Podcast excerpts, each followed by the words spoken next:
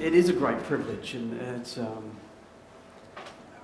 and, and that's why I appreciate a simple prayer like that, you know, because uh, you know we say it uh, sometimes to the point of glibness that you know we have this wonderful freedom in this country to be able to gather together and worship God and lift our hearts before His throne and lift our hands in the presence of His people to acknowledge that we are His, and uh, and it can become to that point of glibness, but to just to truly embrace the reality of that freedom. That it's not about a freedom that we have in this given to us by our government or any laws of any land, but it's a freedom that's been given to you from the very throne of God.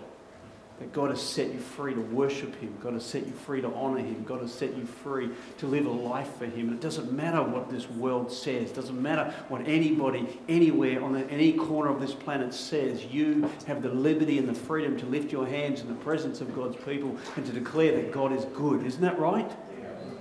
You know, so don't allow it to become glib. Don't allow it to become routine. Realise this, this is God's freedom for you.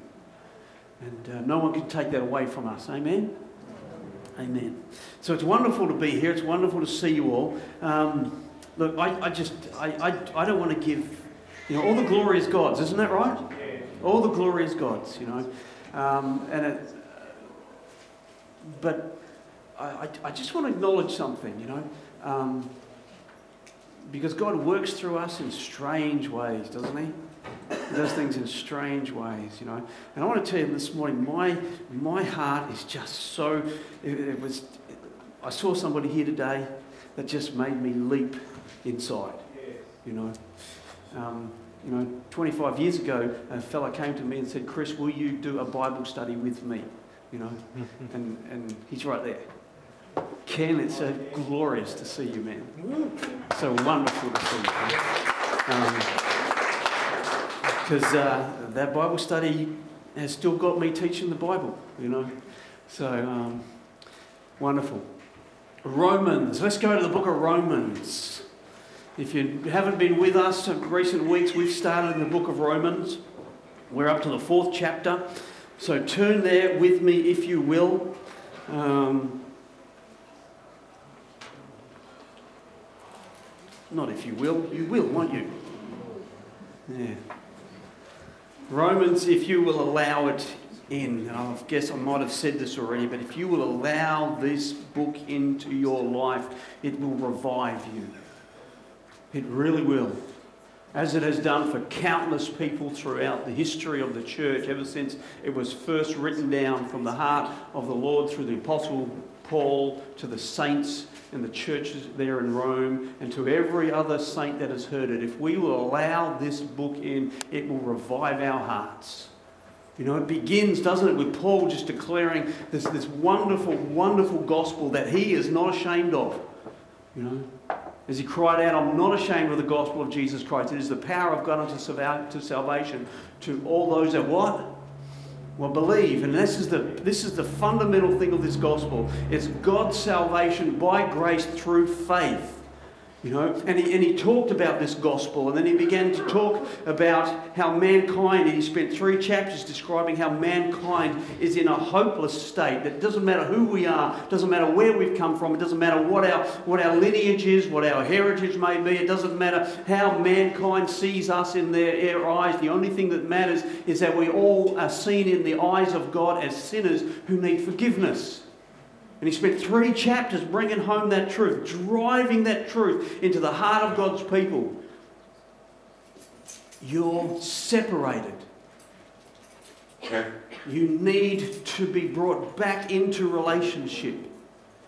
And he begins to identify, you know, the Gentile world. And he talked in that first chapter of that slippery or that spiral that mankind is on when mankind began to turn away from the glory of the Creator and began to worship the creature rather than the Creator. And of course, that's the world we live in, isn't that right?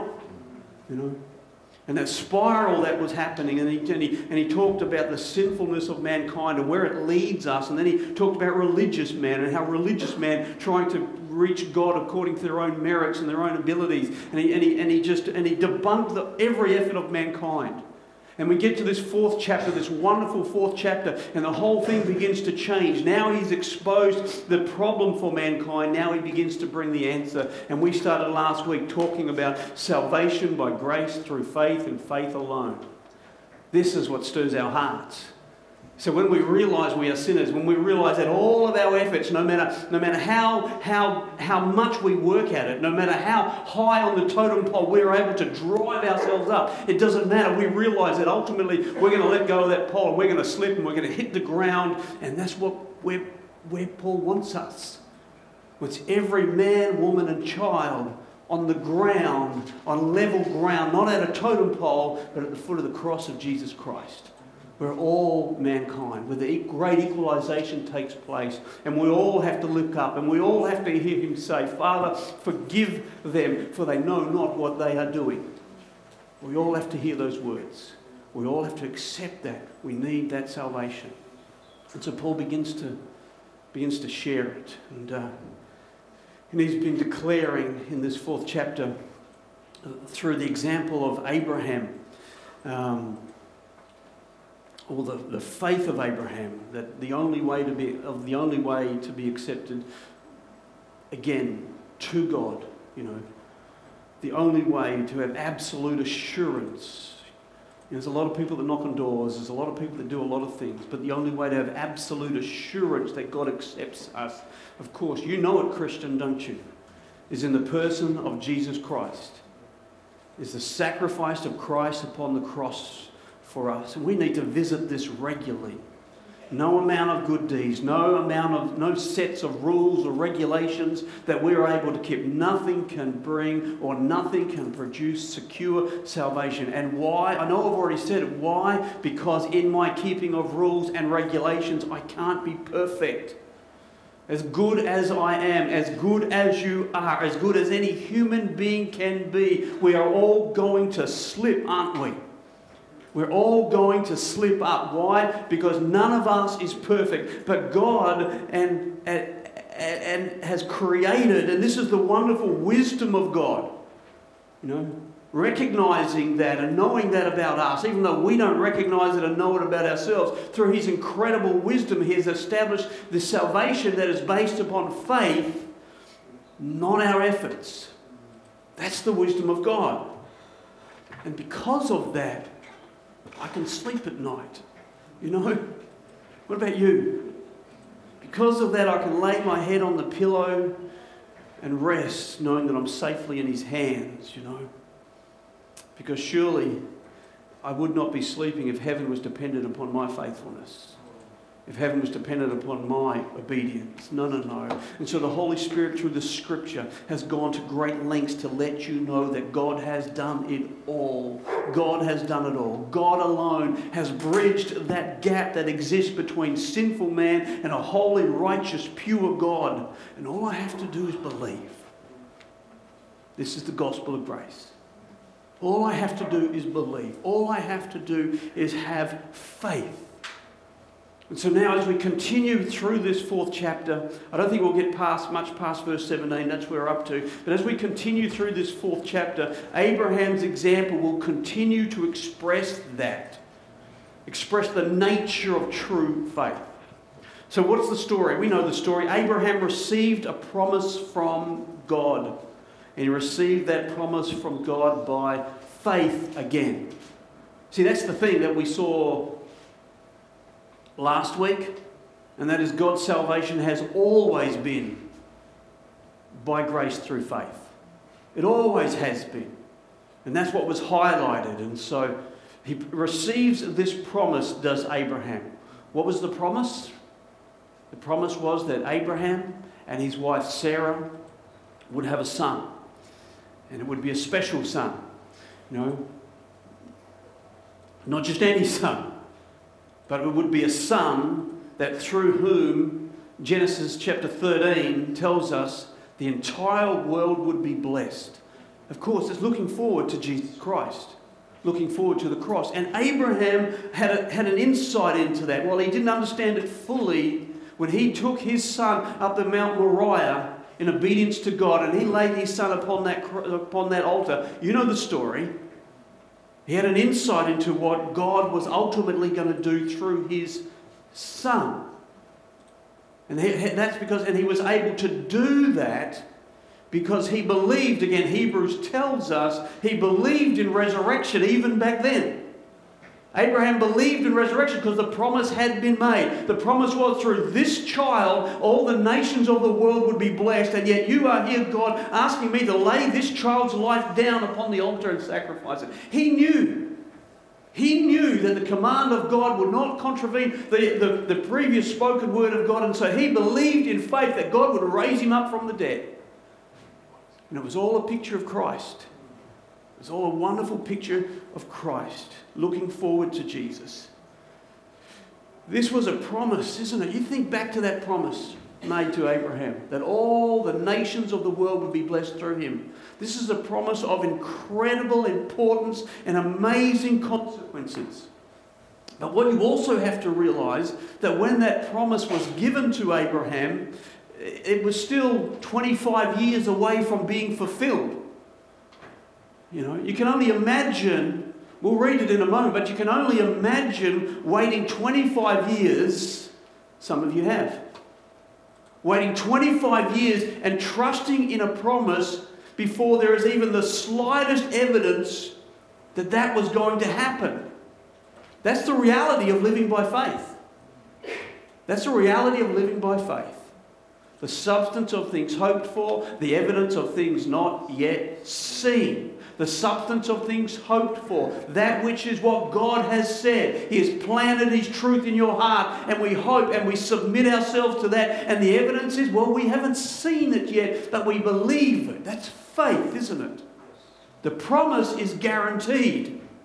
How wonderful. The promise is absolutely guaranteed, but when we have to wait, and this is when we look at Abraham, and this is why he's such a wonderful example. Who likes to wait?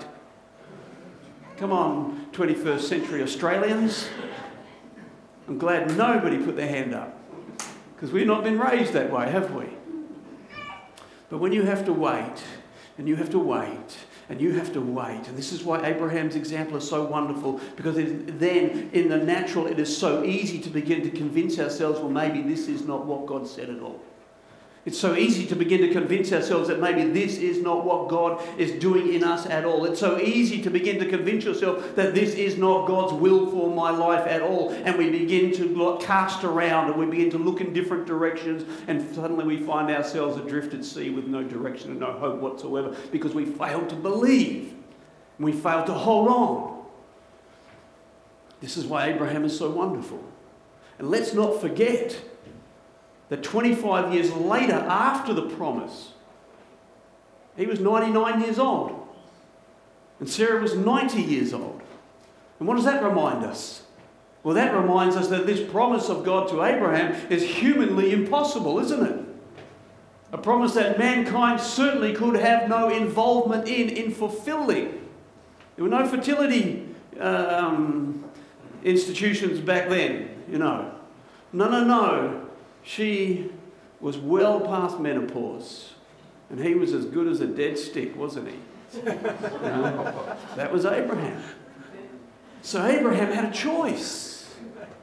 He had one choice. What is it? Well, he had two. I either believe God or I don't. And that's what brings us to verse seventeen. Are you ready? Read it with me, if you will. So as it is written, I have made you a father. See, this is God speaking to Abraham at the age of seventy-five. I have made you a father of many nations in the presence of him whom he believed, and in the presence of God whom he, that is Abraham, believed, God who gives life to the dead and calls those things which are not or do not exist as though they did. So what I want you to notice this morning as we look at this is, notice what is the object of Abraham's faith, of this great example to us. It says he believed. He believed God who gives life to the dead and calls those things which do not exist as though they did. See, the quality of my faith is about the object that I place my trust in. That's the issue. Faith is never about my ability to make myself believe something will happen. I know it's often presented to us that way, but I want to say that sentence again. Faith is not about my ability to make myself believe that something will happen.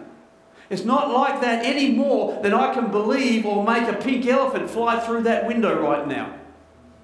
My faith, that's not what faith is about. It's not my ability to believe. Look, I watched a young man. This is one of the funniest things in my life I've seen.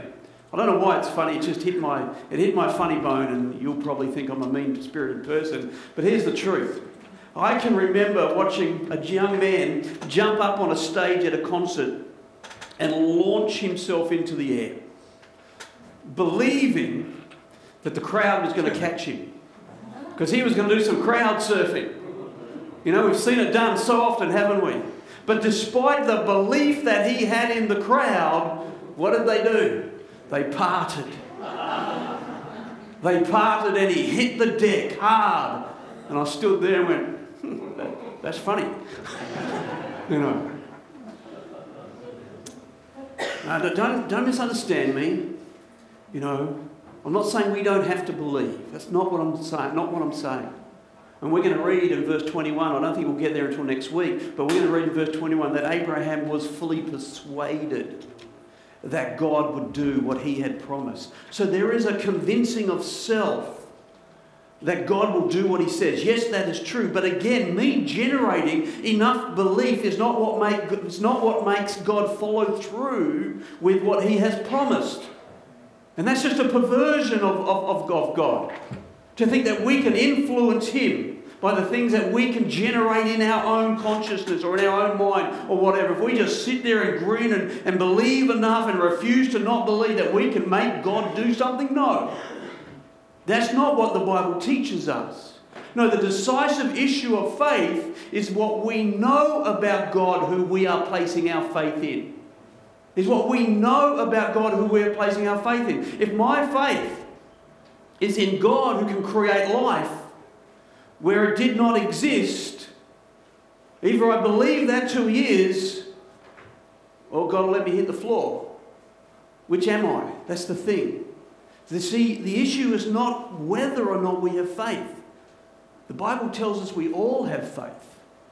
Again, it's been said so often, I've said it so many times, you're all exercising faith right now, aren't you?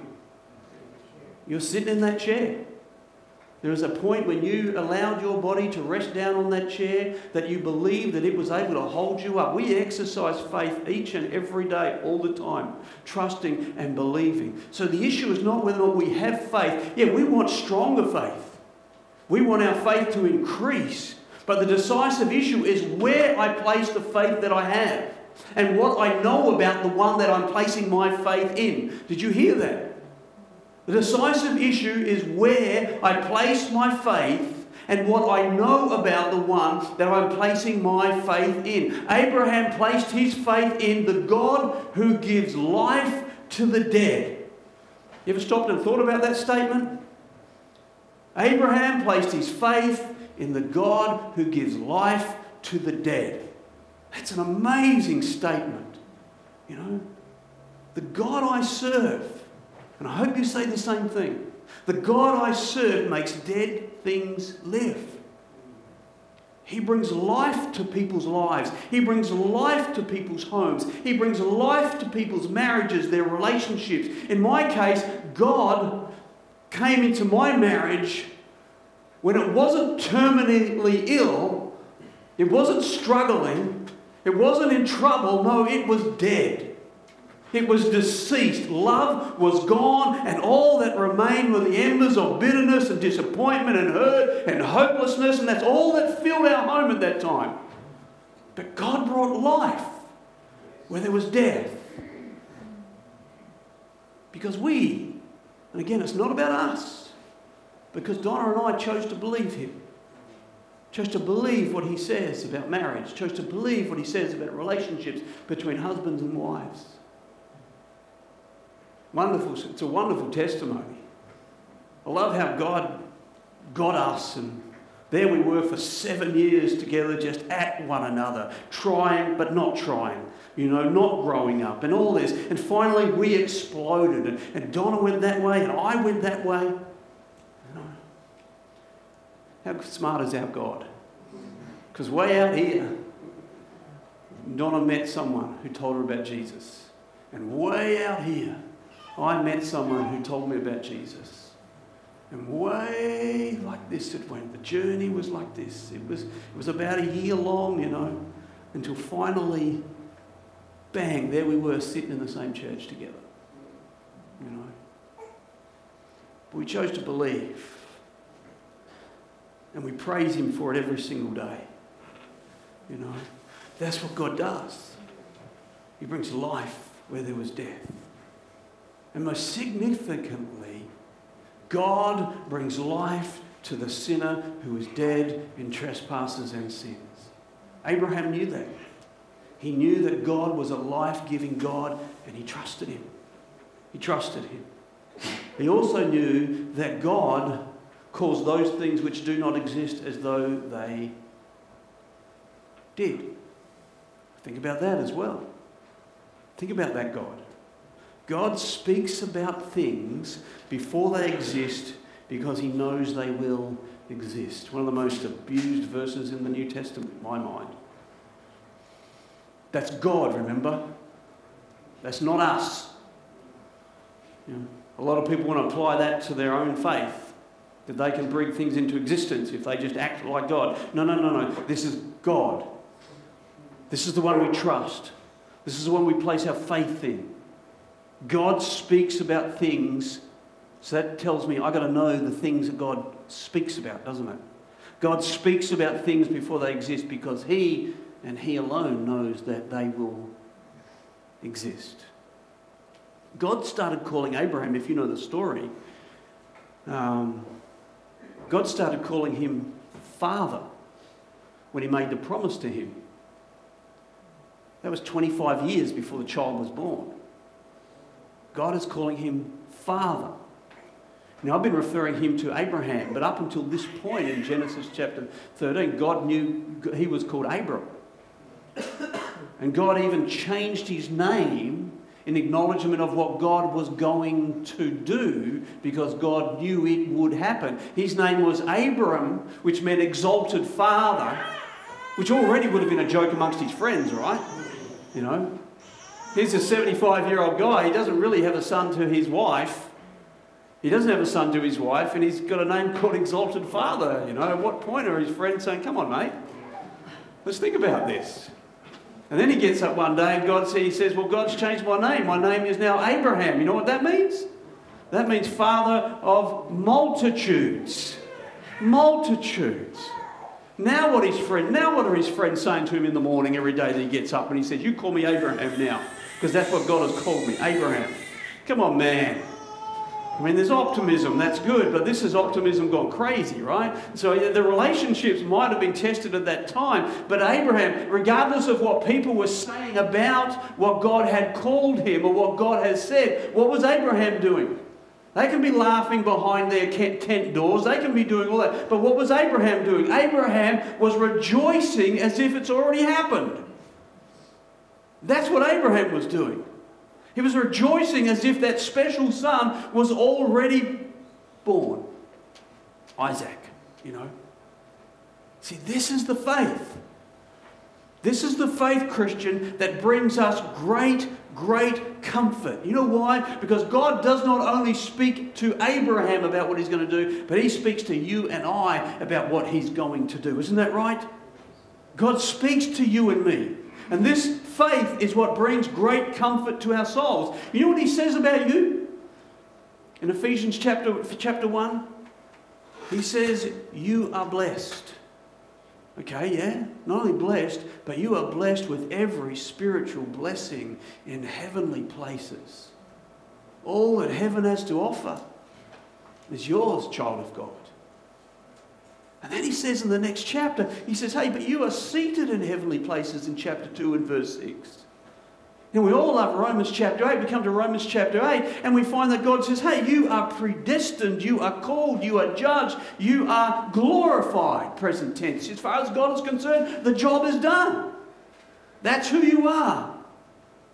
Look, the God who calls things which did not exist as though they have says we are glorified. I want you to stop and think about this. That we are glorified beings seated in heavenly places. That's what he says about you right now. I know you think you are sitting on those uncomfortable apricot chairs. They're not pink, by the way.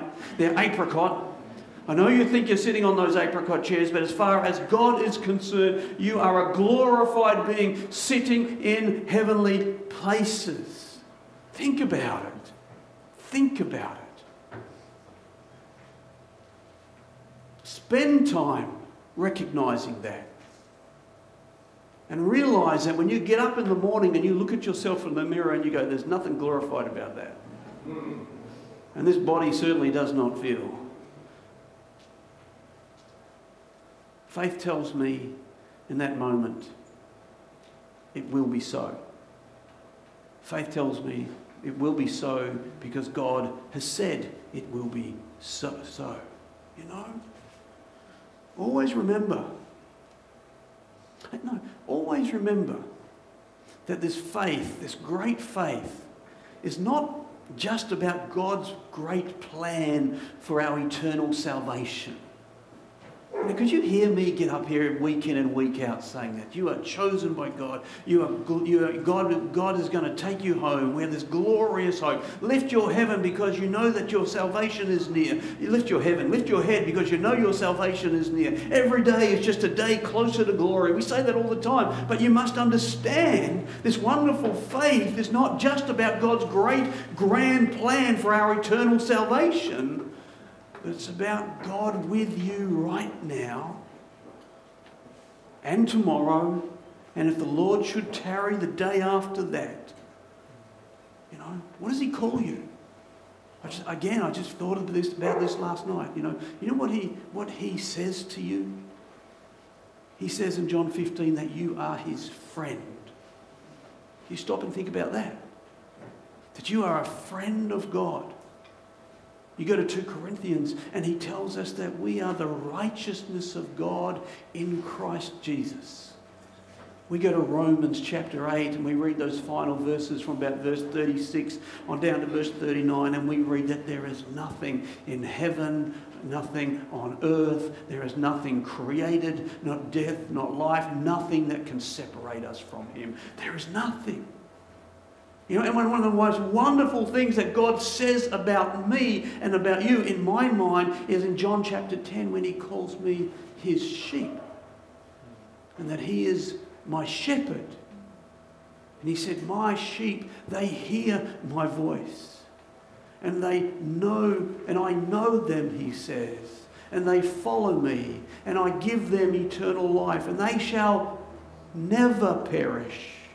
Neither shall anyone snatch them out of my hand. My Father who hath given them to me is greater than all, and no one is able to snatch them out of my Father's hands. I and my Father are one. Did you see what was just described there? There were two sets of hands.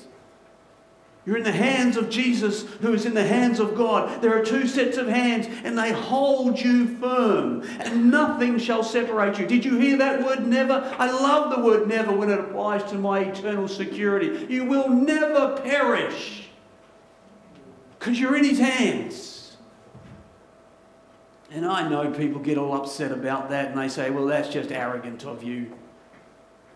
You know, you can't be so secure. You can't be so sure. What if you decide to jump out of those hands? I mean, it is, it's foolishness. That's not what the, that's not what Jesus is saying. It's not what he is saying. He's saying you are in the hands of God and you will never perish. What does faith tell me? That tells me I will never perish. That's the faith I hold on to. Because I know something about the one who I am trusting myself to. This is what God says about you. There's just a few verses. That's what God says about you. And it doesn't matter what anybody else in this world will ever say about you. You are a child of God. I mean, you may have come to him broken. You may have come to him sinful. People may have seen you as worthless. You may have even seen yourself as worthless. You know, we may have thought that we would never amount to anything in this life. But not anymore, Christian, right? Not anymore. Revelation chapter five says, our God has made us to be kings and priests, and we will reign with him, it says. What do you do with that promise? Do you just tuck it away as like, uh, I don't know, no, no, no. That's you. You are, you are kings and priests. How God has made you to be, and you will reign with him. And if you can't believe that, Revelation chapter twenty says the same thing. Second Timothy chapter two says the same thing. God repeats himself over and over again, saying you are his. Peter speaks of you, child of God, in his first epistle, second chapter, and he says you are a chosen race. You are, listen to this, you're a royal priesthood. You're a holy nation. You are a people for God's own possession. It's the same thing. It's the same thing as being in his hands. You belong to him. Your faith is placed in what God says. And that makes it so.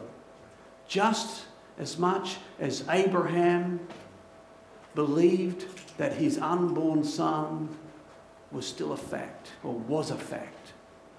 You know, you know the tragic thing, the tragic thing is that there are many people that place their faith in a God that is less than the God of Abraham.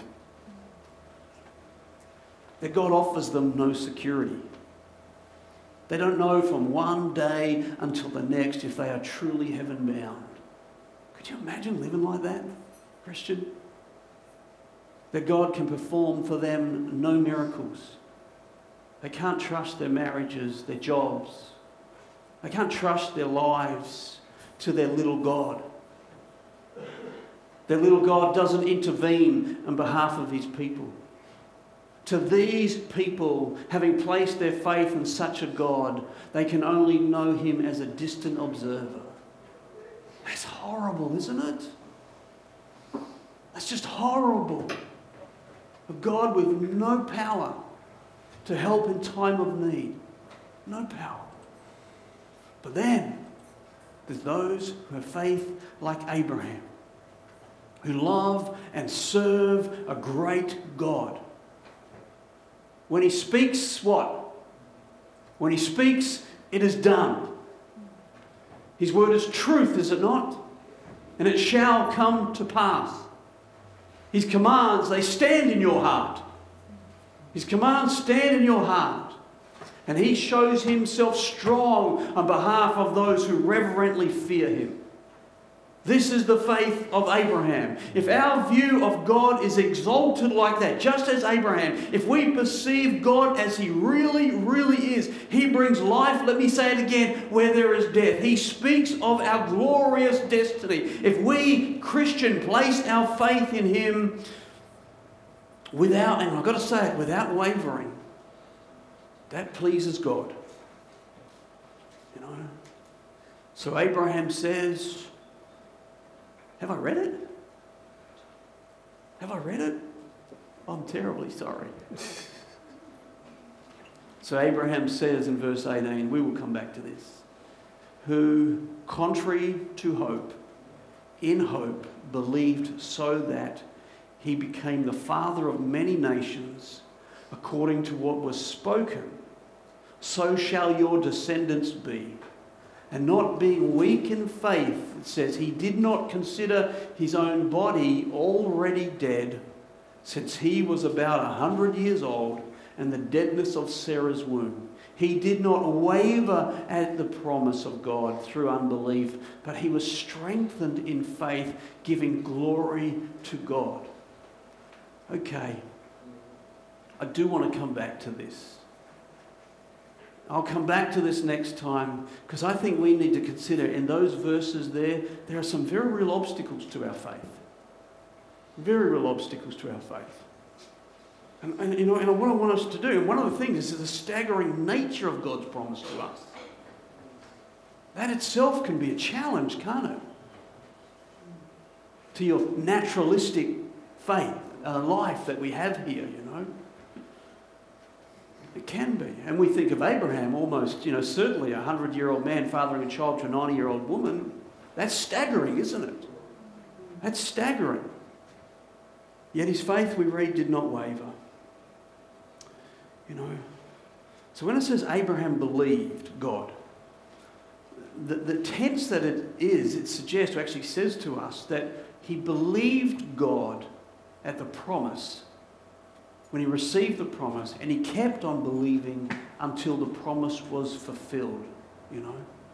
The bottom line is, he refused to listen to human reasoning. That's the bottom line, you know. He refused to look at the reality of man's hope and reason. That's what it means by hope against hope there, you know. He refused to dwell. We say all these things, but he, he refused to do it. He refused to dwell on the negative. God had given him a promise, and that was enough for him. Look, I, I don't know what your needs are this morning. And I'll conclude it here, but I don't know what your needs are this morning, but God has a promise in the matter of that need. That's what I can tell you this morning, whatever it is. And the challenge for each of us is to act on faith. Learn. Learn what faith is. Learn it. You know, learn that nothing else pleases God. Hebrews eleven six tells us that, you know. Learn that nothing less than that, and we'll see this in Romans fourteen, actually is sin. You know that? To not trust God. And simply knowing all of this, and this will all unfold in weeks to come as we go through this book, all of this simply is for us to be encouraged to take God and his word and just hold on to it. Hold on to it. Despite what's happening around you, despite what your desires are saying inside of you, hold on to his word. What's the alternative? I'll tell you what the alternative is. The alternative is to allow a questioning heart to dog your faith. Tell you what, if you allow that, if you start to question what God has said, that dog will be there all of your life. He will be there nipping at your heels. You know what he says? You know what he barks? His bark is relentless. His bark never stops. It's always the same. Can, it's asking the question, can you really, can I really trust God? You know what? And rather than having a life that is marked by peace, that is a person who stands up with a long list of worries and regrets. You know why? Because their God is too little. Because their God is too distant. Let that not be us Christians. We serve a great God, don't we? Amen.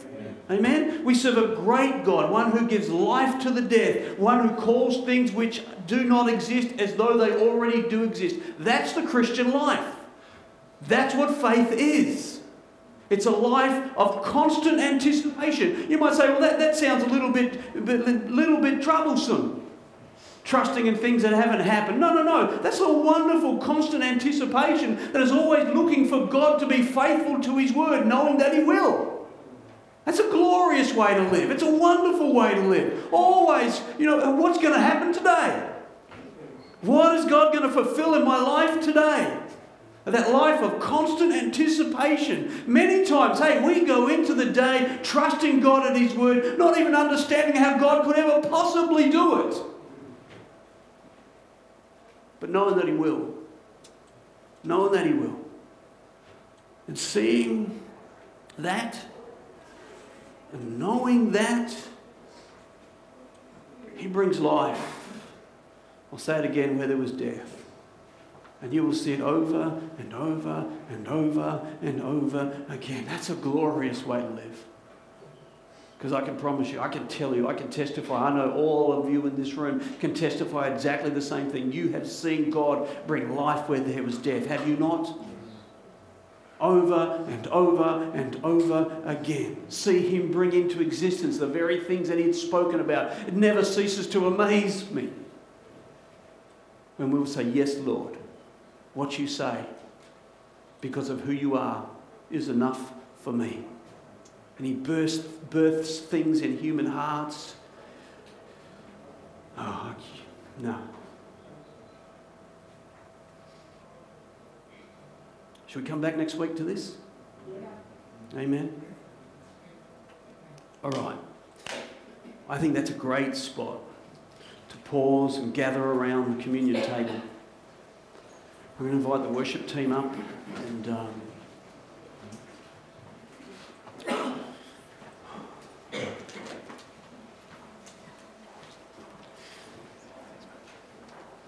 You know, I, I think back to that time, I, I, I heard myself getting dobbed in by um, by Rod. Thanks, mate. Um, but I think back to that time when the Lord was working in my life and, and we're in those, those darkest days, you know.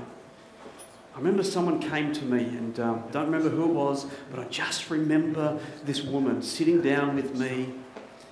I just heard about this Jesus. Actually, I'd been in hospital and I, I hadn't done, I wasn't doing well. And um, and someone came to me and simply said, you know, there's a way. And they left me with that. And I didn't really know what that way was. And uh, but ultimately what happened was I left that hospital bed and I went back into this world. It was a very scary place. You know, it's amazing. I, I found in hospital in that time to be the safest place in the world, you know. Because I was afraid of going back out there and entering back into the same, yeah, that I was in beforehand.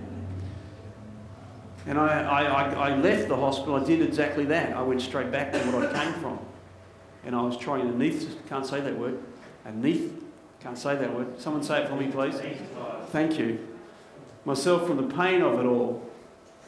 And I remember driving up York Street.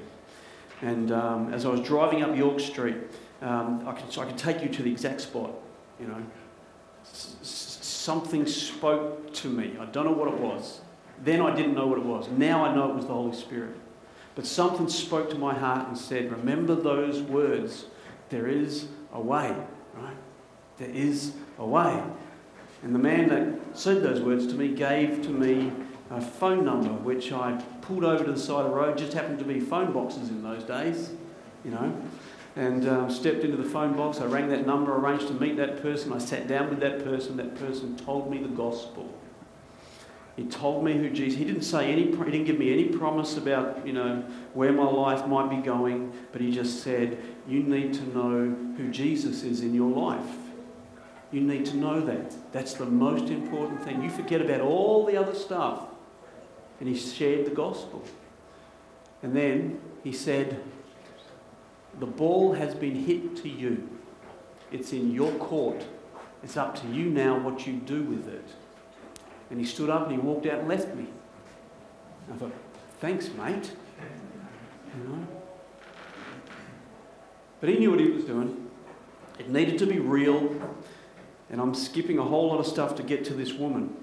Shortly after that, I met this woman and she said to me, this God you're hearing about, he is a God of restoration. That word, he restores things. He's a God of restoration, you know. And I hang on to that word. And that word just set itself in my heart. And, uh, and day by day, well, no, actually, it was minute by minute, moment by moment. I believe that, that God would restore things in my life, that he has a purpose for my life. And all these things started to flutter in. I knew nothing about God and how to talk to him. I remember, I remember when I was a child, my mum had taught me the Lord's Prayer. And I remember lying in my bed every night, mechanically just praying the Lord's Prayer over and over and over again. That's all I knew. But as I prayed it, this thing just kept coming back. God restores. This is who God is. He restores. And I needed to know that about him so that I could trust him. This is the faith of Abraham. It's all about the one that you place your faith in, and it's about who he is. There is only one true and living God, and he is Jesus Christ, is he not? And he came into this world, and he died upon a cross for your sin and for my sin. And he said, if we will believe that, if we will accept that, because he is righteous, he is perfect, he is holy. If we will accept his forgiveness, he will take our sinfulness and he will impart, and this is what we will see next week, he will impart his righteousness to our account, and God will see us as righteous. You see, that's what had to happen. I had to get right. I had to get righteous. That's what God does. Only God does that. If I will believe and I will have faith, and I got right, I got righteous. Donna got right, she got righteous. And the moment we were right, we were righteous. We were trusting the right God. We were in relationship with the right God. Then he began to do what? Restore. You got to get people. You got to get the horse in front of the cart. If you're not a Christian this morning, you need to give your life to him. You need to surrender your life to him. You need to be born again. You need to accept the forgiveness that God has won for you upon the cross. And you have to believe it and you have to follow it. Allow him to restore you. Allow him to change you. Allow him to wash out all of that sinful desire and replace it with his desire for your life. It's already been told to you. It's in here. It's in here.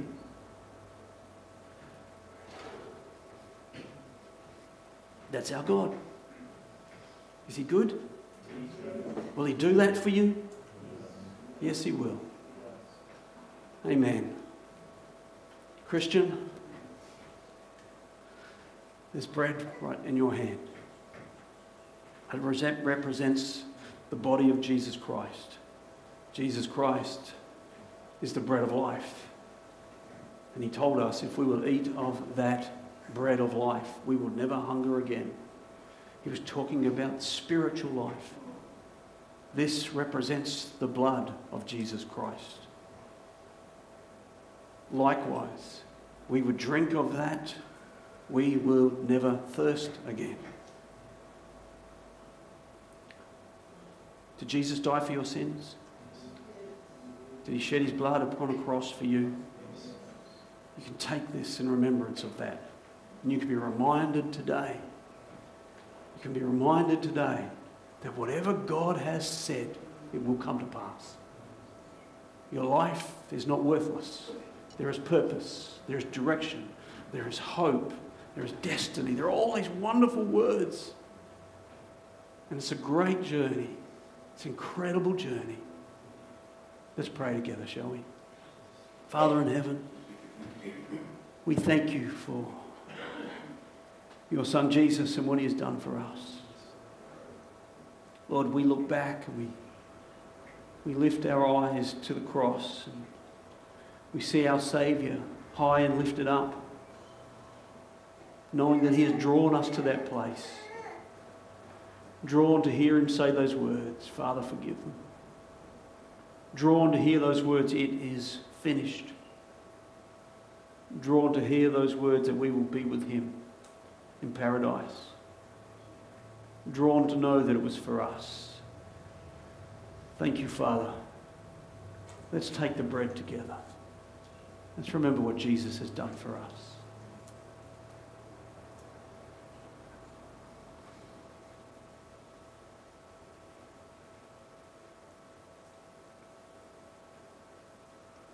Take the cup together. Father, we thank you. We thank you for washing us clean, establishing us as righteous in your sight. Though our sins be red as scarlet, we're whiter than snow, Lord God. Thank you that you've said that about me. You've said that about my brothers and sisters. Thank you, glorious God, for this forgiveness. Let's take the cup together.